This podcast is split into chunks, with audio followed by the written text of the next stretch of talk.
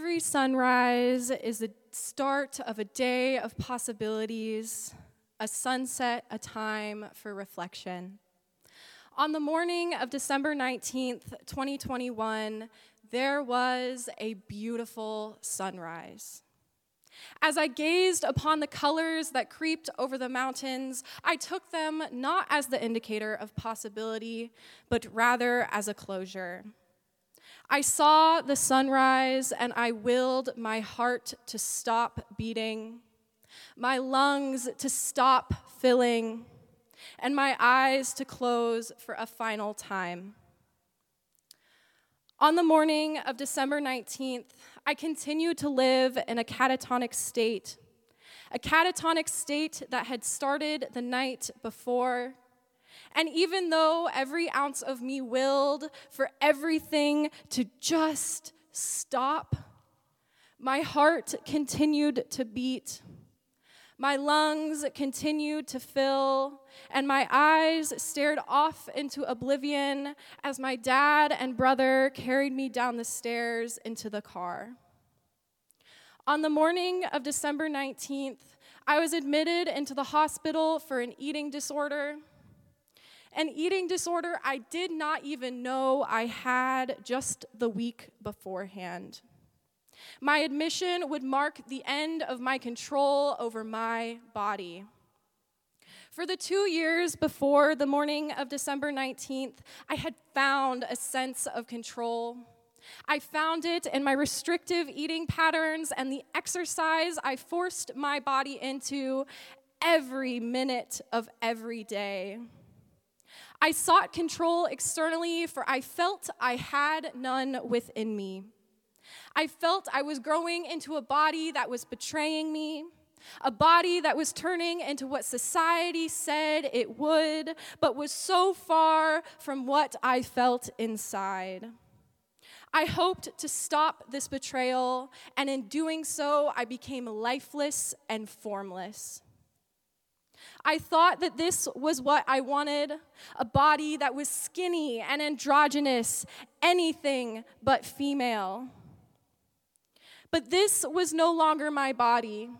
This was simply the vessel that housed my bones. When you are so disconnected from your body, it is not hard to push it to the breaking point, and that is exactly what I did. I pushed it so hard that my mental and my physical began to fail.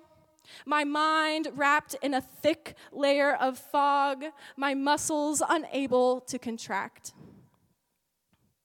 There was no question that my state was so dire that my treatment would be physical first and cognitive second.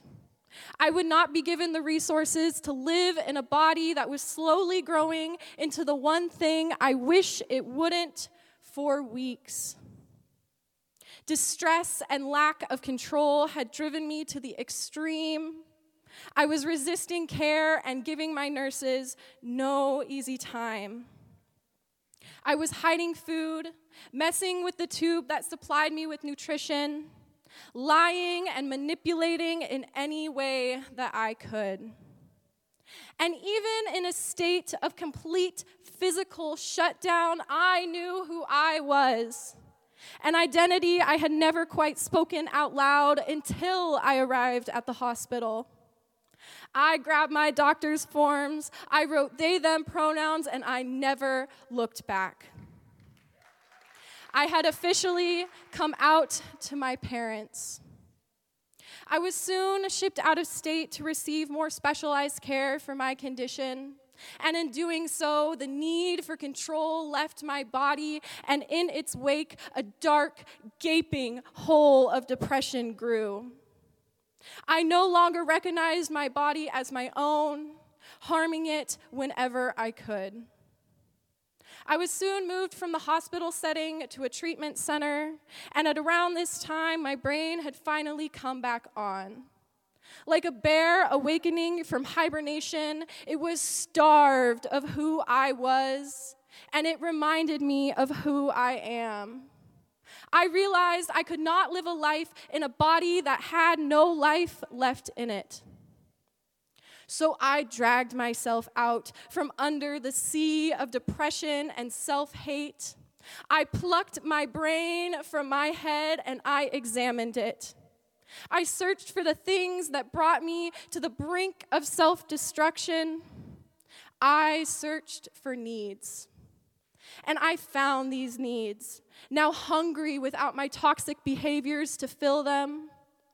I need control. I need androgyny. I need perfection. And I need to not ignore my needs. So, for the next couple of months, I learned. I learned how to gain control in a way that did not push my body to its demise. I learned to control my future by acting on behaviors that pushed me towards my goals rather than taking me away from them. I learned to become so firm in my identity that it would not matter if someone misgendered me, for I know who I am. I learned that my perfection is the root of my perseverance and commitment, but it can and it should be put into check. Today, my body is no longer the source of needs that are unmet. Today, my body is my home. A home that pushes me to take in all the crazy things this world has to offer. A home that cannot be controlled by me or the society that categorizes it.